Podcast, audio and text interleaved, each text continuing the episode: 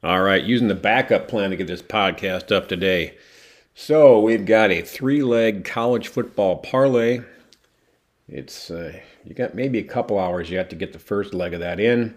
The other two are a little bit later. So let me just jump right into it. We're looking at Louisville on the money line. I've got Louisville as a 16 point better team actually. 33.2 to 17.8 is the official numbers. Uh, 33, so 33, 17, 33, 18. I have them uh, just to win this game as part of the parlay. All right. Second leg on this, Alabama.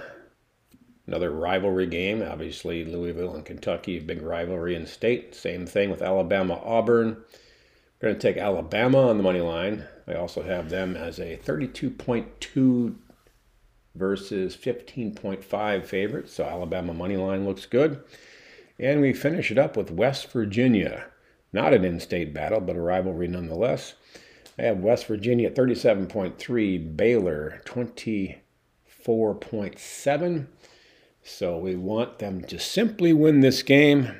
Again, the recap would be West Virginia, Alabama, and Louisville win the game. You're going to get that at the plus 100 to minus 110 range. We'll call it 105 to be split the middle there shop around. It's good. Anything under minus 120 or less is good.